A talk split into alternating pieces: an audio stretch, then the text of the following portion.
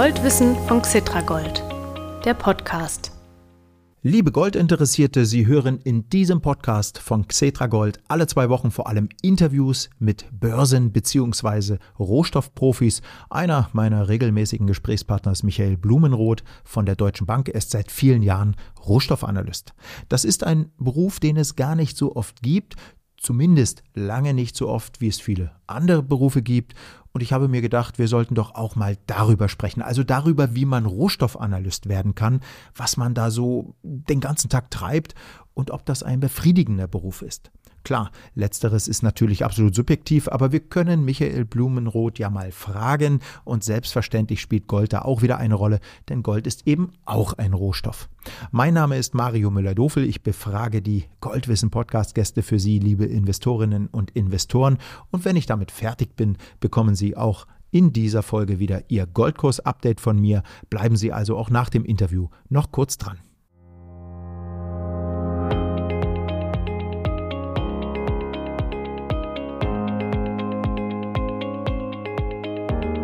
Jetzt bin ich sehr gespannt, aber hey, wer weiß schon genau, was Rohstoffanalysten machen? Das Goldwissen-Publikum weiß es in ein paar Minuten schon. Michael Blumroth, super, dass Sie uns hier mal in Ihre Arbeitswelt mitnehmen. Aber gerne doch, Herr Müller-Dofel.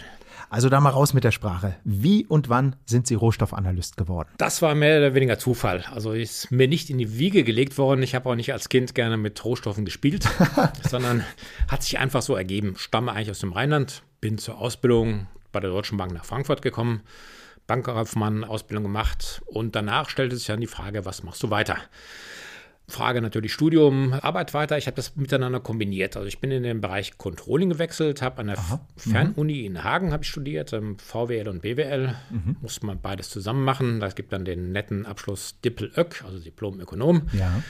Und dann war das Studium vorbei und jetzt alle Controller mal kurz weghören. Ich fand die Arbeit jetzt da nicht so spannend, dass ich gedacht habe, du musst irgendwas anderes machen. Ja, so ein bisschen Geschmackssache auch. Ne? Ja, genau, ist so eine Typenfrage halt. Es genau. gibt, ich bewundere die Leute, die es machen, das ist auch klasse, die machen das auch super, aber ich habe gedacht, was machst du jetzt, wo du so ein bisschen Spannung drin hast, wo jeder Tag so ein bisschen anders hat, ist, mhm. unterschiedlich. Mhm. Und dann am, ja, war so die Zeit, da kamen Filme wie Wall Street, an den Börsen hier ging es so allmählich ein bisschen los. Und da habe ich gedacht, wann, oh, war, wann war das, Herr Blumhoff? Na, das äh, kann man ja mein Alter jetzt dann schätzen, ja. aber es war ja Ende der 80er Jahre was gewesen. Ja, ja also das, Sie sind ja immer noch jung. Ja, danke schön. Also es war die gute alte Zeit da, wo meine Börse tatsächlich noch, ich war auch in der Ausbildung, kann ich kurz sagen, ähm, ganz kurz einschieben, mal kurz zur Börse rüber. Damals hat man noch Kauf, Verkaufaufträge per Fax oder per Telex bekommen. Mhm. Mein Job als Auszubildender war, die dann körperlich rüberzutragen an die Börse und dem Händler zu geben. Also ich kenne noch die gute alte Zeit, wo mit Lochstreifen gearbeitet wurde. Ja und die Schranken noch und wo richtig laut geschrien wurde, ne, wie man das in den alten Filmen noch sieht oder Glücksritter oder ja. sowas. Ne? Aber da waren sie ganz nah dran an der Börse. Da waren wir ganz nah dran. Also mhm. da habe ich auch gedacht, oh, nach dem Studium, das könnte, hat damals Spaß gemacht, könntest du wieder machen. Ne? Mhm. Okay, habe ich in der Bank geschaut, was könnte man ähm, so in den Aktienbereich wechseln? Eigentlich eher noch von der Controlling-Schiene her, überlegt das Ganze und zufälligerweise lernte ich dann jemanden kennen, der sagte, okay, ich brauche jemanden, Michael, aber nicht im Aktienbereich, sondern im Rohstoffbereich. Mhm. Da habe ich erstmal geschluckt. Na, dachte, boah, also wenn Sie sich mal so einen Chart angucken würden, so 80er Jahre Gold, das ist wie so ein Chart an so einer Klinik, wenn der Exitus da ist, also waagrecht, da hat ja, sich überhaupt ja, nichts bewegt. Ja, ne? Total toter Markt, wollte kein Mensch machen. Kein Wunder, dass ähm, deswegen die Stelle frei war. Ja. genau. Also ich bin mhm. zufällig in dem Markt gelandet, in dem Rohstoffmarkt. Das war wirklich ähm, dann Zufall. Man kannte die richtigen Leute, die zufälligerweise waren Platz frei. Ich habe es mir nicht ausgesucht, aber es hat dann doch angefangen Spaß zu machen. Mhm. Also Sie haben sich da für dieses Thema geöffnet, obwohl das nicht so viele gemacht haben. Was war dann spannend? Was, was hat Ihnen Spaß gemacht? Ich meine Platin, Gold, was weiß ich, Kohle, was gibt es noch für Rohstoffe? Ne? Was ist daran spannend? Zwei Sachen. Zum einen, man weiß morgens nicht, wo es abends hingeht. Also ich komme morgens rein und weiß nicht, wird der Tag langweilig, wird was passieren. Also jeder Tag ist halt einfach anders. Mhm. Es gibt Tage, da wartet man gar nichts von und auf einmal hostiert irgendwas oder stürzt zusammen und ähm, es ist einfach abwechslungsreich. Halt. Ja. Man kann es nicht wirklich vorhersagen. Ja. Jetzt mit einem gewissen Alter, ich habe mich ja schon geoutet, dass ich mit der 80er die Ausbildung gemacht habe, da ähm, ist es halt auch schön, man hat so eine gewisse Erfahrung jetzt, mhm. man, man weiß schon einzuschätzen, wenn so ein Crash kommt, donnern die Kanonen, das sind doch eigentlich Kaufkurse oder so, wie man halt so sagt. Also man mhm. hat so einen gewissen Ruhe, die man jetzt vor, die ich jetzt vor 20 Jahren nicht hatte. Ja. ist etwas, es ist immer noch spannend, aber man weiß es halt ganz anders einzuschätzen, als man es früher so gemacht hat. Mhm.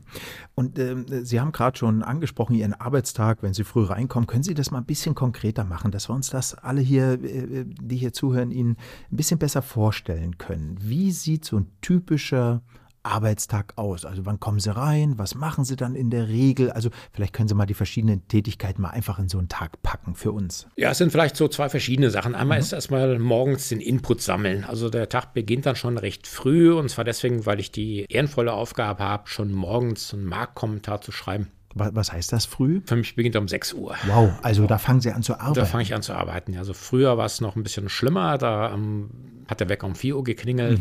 Mhm, mhm, Jetzt momentan, also Homeoffice momentan mal wieder. Das bedeutet 6 Uhr aufstehen und um 6 Uhr 10 vom Laptop setzen. Das ist eigentlich ganz angenehm. Warum müssen Sie es so früh machen? Weil Sie Ihre, Ihre, Ihre Einschätzung vor Börsenstart in Deutschland geben müssen? Richtig, genau. Aber dann natürlich auch gucken müssen, was ist in Asien über Nacht passiert richtig. Und, und am Vorabend, wie haben die US-Börsen geschlossen, oder? Genau, genau, Aha, mhm. richtig. Also das passt. US-Börsen, meistens kommt darauf an, was man abends zuvor hat. Das kriege mhm. ich vielleicht gerade noch so mit. Da sind ja auch häufig in den letzten Handelsstunden noch starke Schwankungen, aber es fehlt natürlich dann auch komplett der Nachmarkt in den USA, es fehlt der asiatische Markt, da muss man morgens erstmal eine Input sammeln. Ja. Also komme ich rein, guck mal, was haben die ganzen Nachrichten, Datenanbieter da, ähm, vielleicht auch guck, was schreibt die Konkurrenz, was schreiben die einen Kollegen, sammle das Ganze, bilde mir eine Meinung und versuche das Ganze dann in diesem Marktkommentar dann auch so an die Außenwelt loszuwerden oder auch an die Innenwelt. Also sind eigentlich zwei verschiedene Sachen, wenn ich meinen Output betrachte.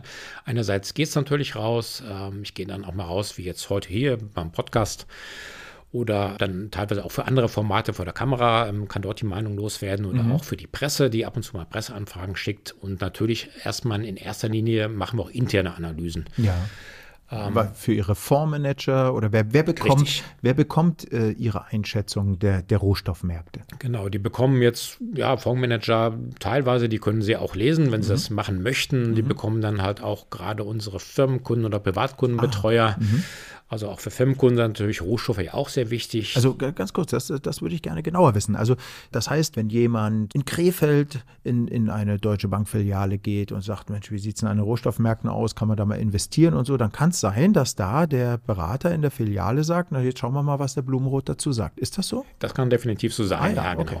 Es ist also nicht so, dass jeder das lesen muss, sondern mhm. der, wer es möchte, der kann es lesen. Das mhm einerseits gesagt, sowohl es geht an die Firmenkundenbetreuer, an die Privatkundenbetreuer und jeder kann das dann so nutzen, wie er es braucht und möchte. Mhm. Aber sind bei mir nicht nur Rohstoffe, sondern auch Währungen, die ich äh, ah, ja. jetzt mhm. nebenbei so betrachte, weil der Rohstoffmarkt und der Währungsmarkt sehr eng zusammenhängen. Ähm, gibt eine gewisse Korrelation zwischen Währungen und Rohstoffen. Deswegen bin ich eigentlich, seit ich Rohstoffanalyst ähm, bin, bin ich auch immer dabei, Währung zu analysieren. Ja. Und, und können Sie uns auch mal sagen, was ist denn so der spannendste Rohstoff? Ist das Gold oder ist das Silber oder ist es, äh, was gibt es denn so? Ja, Kupfer. Kupfer, ja, Kupfer zum Beispiel. Kupfer nennt man ja immer Dr. Kopper. Kupfer ist immer mhm. das Metall, was angeblich die Industrie, die Konjunktur anzeigen soll. Wenn der Kupferpreis steigt, dann boomt die Konjunktur, fällt Kupfer, dann steht die Rezession. Weil das überall drin ist, so in genau, ganz vielen das äh, Anwendungen. Ist in allen Kabeln drin, wenn mhm. man irgendwo was baut. Das mhm. ist Kupfer. Also gerade solche Rohstoffe, weil die ja auch eine gewisse Industrieaffinität haben. Die heißen ja auch Industriemetalle. Also mhm. Gold und Silber sind ja eher so Metalle, wo ich sage, okay, ist ein bisschen Versicherung fürs Depot oder sowas, lege ich mir rein. Inflationsschutz hatten wir jetzt neulich erst gehabt. Aber Industriemetalle und auch ähm, gerade so Rohstoffe natürlich, die Energierohstoffe, Öl, Gas und sowas, das sind Rohstoffe, da ist Musik drin. 2021 mhm. die Gaspreise verfünffacht und dann versiebenfacht und wieder runtergekommen. Auch wichtig für uns Verbraucher natürlich, das sind dann ähm, Rohstoffe, die wir dann tatsächlich ähm, sehr ähm, marktnah beobachten müssen, um da ähm, eine Meinung zu bilden. Und äh, wie, wie, müssen wir uns das vorstellen? Sie sagen gerade, eine Verfünffachung des Preises äh, über ein Jahr oder so, oder auch mal 20 Prozent oder 10 Prozent, keine Ahnung, an einem Tag. Wird es dann bei Ihnen richtig hektisch oder können Sie das so sagen, da, da schicke ich Ihnen morgen eine Meinung zu oder, oder so? Naja, das kommt äh, teilweise natürlich schon Meinungen, die jetzt einen gewissen Zeitstempel drauf haben. Da kann es durchaus sein. Also ich freue mich sogar, wenn es ein bisschen hektisch ist, macht ja mehr Spaß, als wenn man Löcher in die Tapete schaut. Aber mhm. ähm, das kommt durchaus vor, dass Tage durchaus sehr, sehr, sehr hektisch werden können. Ja. Äh, können Sie sich an so eine Anekdote erinnern, wo es mal richtig hektisch war, wo es richtig abging, bei Gold, bei Silber, keine Ahnung, da gibt es ja schon auch mal Ausschläge. Ne? Ja, absolut. Also jetzt gerade bei, bei Gold gibt es natürlich dann häufig sehr starke Ausschläge. Mhm. Wir hatten Silber gerade im Jahr 2021, da mhm. wurde es in so einem ähm, Internetforum mal hochgejubelt. Mhm.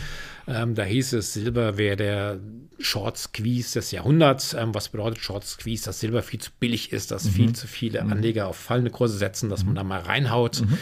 Das war so eine Investment-Community in den USA. Da haben wir den Preis sehr schnell auf 30 Dollar pro Unze hochschießen sehen und genauso schnell kam er wieder runter. Da muss man halt schon genau analysieren, warum der Preis steigt und wo die Gefahr ist, ähm, dass der Preis auch schnell wieder zusammensacken kann, was ja, dann auch passiert ja. ist. Also sind Sie praktisch ein Berater, ne? Rohstoffberater. Ja, so ein bisschen schon. Es kommen dann natürlich immer mal Anfragen, was meinst du, wo geht's hin? Also ich muss natürlich sagen, ähm, ja, Prognosen. Das, das, wollte ich gerade mal fragen. Äh, äh, da, da, ich habe mich ein bisschen vorbereitet. Ne? Ich habe hier ein paar Fragen. Äh, wie ist denn das eigentlich?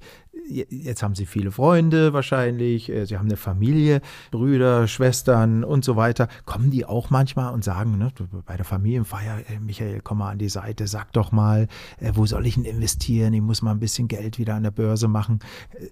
Kriegen Sie solche Fragen? Ja, die Fragen kommen leider tatsächlich immer. also ich meine, schön natürlich, klar würde ich wahrscheinlich genauso machen, aber da gibt es zwei Probleme dabei. Einmal ist das das Problem, was so Psychologen Bias nennen. Ähm, wenn ich den ganzen Tag auf so einen Rohstoff drauf gucke, dann habe ich mir eine Meinung gebildet. Und häufig ist es dann so, dass man, wenn man eine Meinung hat, ähm, Argumente, die gegen die Meinung sprechen, nicht mehr richtig akzeptiert. Mhm. Also man mhm. ist so Bias in die eine Richtung. Der Horizont so ein bisschen verengt. Ne? Richtig, ne? genau. Da haben wir alle in bestimmten Fachrichtungen, also richtig. ist ganz normal. Ja? Genau, mhm. also wenn ich denke, der Gold, wenn ich jedem erzähle, der Goldpreis muss hochgehen, dann werde ich nicht raten, pass auf, Freund, ähm, ein bisschen vorsichtig walten lassen. Das zweite ist natürlich auch das Thema Insider-Trading. Wenn ich Informationen hätte, die die Außenwelt nicht hat, dann darf ich die natürlich auch nicht weitergeben. Ja. Also das ist natürlich dann ganz strikt und ganz klar, dass da der Daumen drauf ist, will ich auch niemals im Leben machen, weil das etwas ist, was natürlich gegen jedwede Richtlinie Richtlinie verstoßen würde. Also ich durfte eh nur Informationen weitergeben, die Sie eventuell auch hätten, wenn Sie die Zeitung lesen würden oder sich über Internet oder sonst wo informieren würden. Und das würde dann auch nicht groß weiterhelfen. Also im Prinzip würde ich, wären meine Ratschläge dann wahrscheinlich nicht sehr hilfreich. Mhm. Also das heißt, wenn, wenn wir hier die Mikros äh, nach diesem Podcast ausmachen und ich sage, äh, Mensch, Herr Blumenroth, aber jetzt für mich hier so ein kleiner Geheimtipp, kommen Sie mal, ja, äh, da keine Chance. Nee, leider eher nicht. Ah, Tut mir okay. leid. Na gut, dann lasse ich sie in Ruhe. gut, aber äh, habe ich das richtig verstanden gerade? Das bedeutet auch, also äh, Sie haben das gerade mit dem Bias angesprochen, also mit der, mit der verengten Sicht, dass ihr zum Beispiel in der Deutschen Bank die Leser und Leserinnen ihrer Publikation, dass die nicht alle so machen, wie sie das sehen, sondern das ist ein Bestandteil äh, der Gesamtanalyse. Da steckt halt auch Michael Blumenroth drin und das wird alles auch nochmal kritisch überprüft. Ist richtig? Richtig, ne? definitiv. Mhm. Ist auch so, wenn wir jetzt irgendwelche Prognosen rausgeben, dann ist das nicht so, dass es eine Einzelmeinung ist, sondern es ist in einem Gremium, wird sowas besprochen. Ah, mhm. es werden Pros und Kontras dafür abgewogen. Mhm. Es wird teilweise werden auch Prognosen nach innen oder außen gegeben, die jetzt nicht unbedingt meiner Meinung entsprechen. Mhm. Muss ich sagen. Deswegen ist das wirklich ein Prozess. Es ist dann eine Mehrheitsentscheidung. Es werden Argumente dafür und dagegen gesammelt. Das Wichtige ist halt, zu den Argumenten zu sammeln und dann zu stehen dazu. Man muss halt eine Meinung auch begründen können. Und ja. das ist, wenn Sie mir eine Frage stellen, kann ich Ihnen sagen, ich erwarte das und das, weil ich der der Meinung bin. Aber es kann sein, dass intern viele Leute anderer Meinung sind. Dann bin mhm. ich überstimmt. Mhm. Gut. Und wie ist das mit Ihnen, wenn Sie das Gefühl haben, Mensch, Gold könnte jetzt mal steigen, kaufen Sie sich da mal ein Klümpchen und sagen es niemandem? Ein Klümpchen. Schön wär's. Ich weiß nicht, was Sie denken. Das ist ein bisschen zu viel. Ja. Vielleicht so ein Grämmchen oder sowas. Ja. Aber ähm, sag mal, jein. Ist natürlich immer recht schwierig, weil ähm, wir haben natürlich sehr starke interne Restriktionen und Kontrollen. Ja. Also gerade wenn ich etwas im Markt betrachte, Währung oder Rohstoffe, dann ähm, ist es nicht so, dass ich jetzt einfach hingehen kann an der Börse und kaufe mir irgendwas oder kaufe mir auch ähm, physisch was, sondern ich müsste das tatsächlich dann erstmal in so einen Genehmigungsprozess reingeben. Ah ja, ah ja. Das kommen dann, müssen zwei, drei Leute drüber schauen. Ich muss ähm, sagen, ich kaufe das und das und muss es mindestens 30 Tage halten. Also kurzfristig spekulieren geht schon mal gar nicht, sondern es geht ja nur längerfristig und das muss, wie gesagt, von mehreren Leuten gegengezeichnet werden. Also etwas, was ähm, die Sache erstmal schon mal schwierig macht. Zweitens ähm, auch gerade, wie gesagt, dann ist das auch dann der Bias, wenn man den ganzen Tag mit so einem Produkt drauf guckt, dann ist man vielleicht wahrscheinlich in seiner Sicht auch so verengt, dass man da einfach dann nicht mehr neutral ist zu dem, was man eigentlich in seine Investitionsentscheidung mit einbeziehen sollte. Ich würde also, wenn ich etwas kaufe, wahrscheinlich zögern, es zu verkaufen, weil ich will ja richtig liegen. Mhm. Ja, das geht jedem so. Das ne? geht jedem so. Ne? Also da in dem Sinne denke ich mal, das Ganze ist schwierig. Ähm, erstens, wie gesagt, fürs Klümpchen reicht es wahrscheinlich nicht und zum anderen sind ähm, dann tatsächlich die Verhaltensregelungen, die wir intern haben, dann auch sehr, sehr stark, also Produkte Produkte, die man selbst, wo man selbst Meinungen ähm, nach außen vertritt, da muss man sich sehr, sehr zurückhaltend dann im Investitionsprozess ähm, tatsächlich mhm. bewegen. Das heißt also, also kurz zusammengefasst, äh, da gibt es, äh, das, das kenne ich auch von, von anderen Bankern übrigens, gibt es sehr strenge Verhaltensregeln, mhm. die auch regelmäßig kontrolliert werden. Und wer da äh, gegen die Regeln verstoßen würde, der hätte echt ein Problem. Richtig, ja? genau. Gut. Naja, das ist auch gut äh, für uns zu hören, dass das so läuft. Mhm. Und ich glaube, das ist auch sehr, sehr gut so. Dann, äh, Herr Blumenroth, ja, wenn jetzt jemand äh, Lust hätte, Rohstoffanalyst äh, zu werden, weil Sie ihm Appetit gemacht haben oder ihr, gerade junge Leute, die vielleicht gerade im Studium stecken oder so, wie können die jetzt vorgehen? Haben Sie vielleicht einen kleinen Bewerbungstipp? Ja, Bewerbungstipp. Also wenn man für eine Sache wirklich brennt, also dann ist es einfach bewerben, natürlich ganz klar. Ja gut, Sie, Sie haben ja auch nicht von Anfang das an. Das wollte ich jetzt gerade sagen, genau. Ja. Gut, dass wir jetzt darüber geredet haben. Also man kann ja auch an diesem, das Interesse kann auch wachsen, wenn man den Job hat. Ne? Ja. Wie gesagt, als ich da gefragt wurde, habe ich auch gedacht, boah, Rohstoffe, Gold, boah, langweilig, das gibt es ja überhaupt nicht. Ne? Das ist ja wie so der Farbe beim Trocknen an der Wand zu sehen. Aber hat sich ja in den Jahren gezeigt, das wurde ja dann ein super, richtig spannender Markt.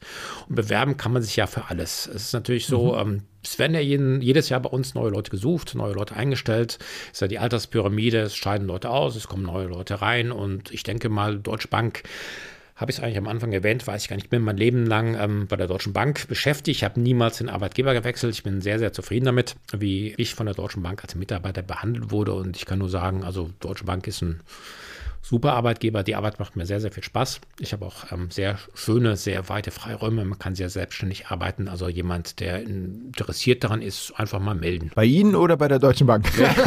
bei mir nicht. Ich habe da überhaupt keinen Einfluss auf irgendwelchen Bewerbungsprozess. Ja. Einfach bei der Deutschen Bank melden. Das kann man im Internet einfach recherchieren. Genau. Gut, wunderbar. Ja, dann vielen Dank auch für diese positiven, ermutigenden Worte für die äh, jüngere Generation. Liebes Publikum, empfehlen Sie diese Folge Ihren Kommilitonen, Ihren Kindern oder auch Ihren Enkeln. Gute Rohstoffanalysten braucht das Land und der Goldwissen Podcast braucht solche natürlich auch. Einer ist Michael Blumenroth. Ganz, ganz vielen Dank, dass Sie da waren. Jederzeit gerne. Dankeschön. So, und nach ein paar musikalischen Klängen gibt's das Goldkurs-Update. Bleiben Sie dran.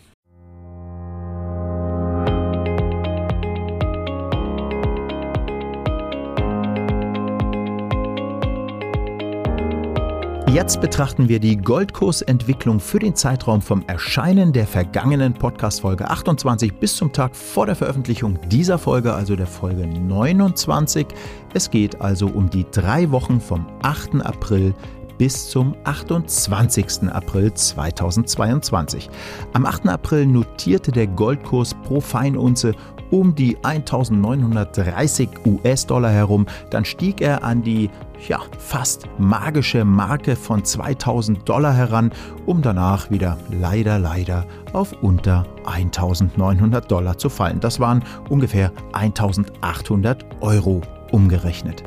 In diesem Hoch und Runter spiegeln sich natürlich die großen Unsicherheiten an den Kapitalmärkten. Die relevantesten Ursachen dafür sind weiterhin der Krieg in der Ukraine, die hohe Inflation in Deutschland übrigens deutlich über 7% weiterhin und die Erwartung vieler Marktteilnehmer, dass die Zinsen weiter und zwar deutlich steigen. Die Goldskeptiker meinen in der Regel, dass steigende Zinsen belastend für den Goldkurs sind, weil etliche Investoren sich bei steigenden Zinsen von Gold als Kapitalanlage abwenden und dafür zinsenbringende Wertpapiere kaufen, Staatsanleihen vor allem. Nun, natürlich gibt es solche Investoren, vor allem spekulative, kurzfristig orientierte Investoren, sogenannte zittrige Hände, so nennt man das an der Börse, Anlegerinnen und Anleger, die schon ein bisschen länger als die vergangenen Wochen investiert sind, können weiterhin ruhig bleiben. Die Wertsteigerung von beispielsweise Xetra Goldanteilen, die ja den Goldkurs abbilden, betrug in den vergangenen drei Jahren per Saldo fast 60 Prozent, also trotz der jüngsten Kursverluste beim Gold. Und nun noch ein Veranstaltungshinweis. Am 7. Mai das ist ein Samstag, findet der Börsentag in Dresden wieder als Präsenzveranstaltung statt. Xetra Gold wird dort vor Ort sein. Wer also in Dresden und Umgebung wohnt und das Xetra Gold Team treffen möchte, braucht nur den Börsentag besuchen. Liebe Kapitalmarktinteressierte, das ist wirklich zu empfehlen. Dieser Dresdner Börsentag ist Ostdeutschlands größte Finanzmesse für Privatanleger. Dort kann man nur klüger werden.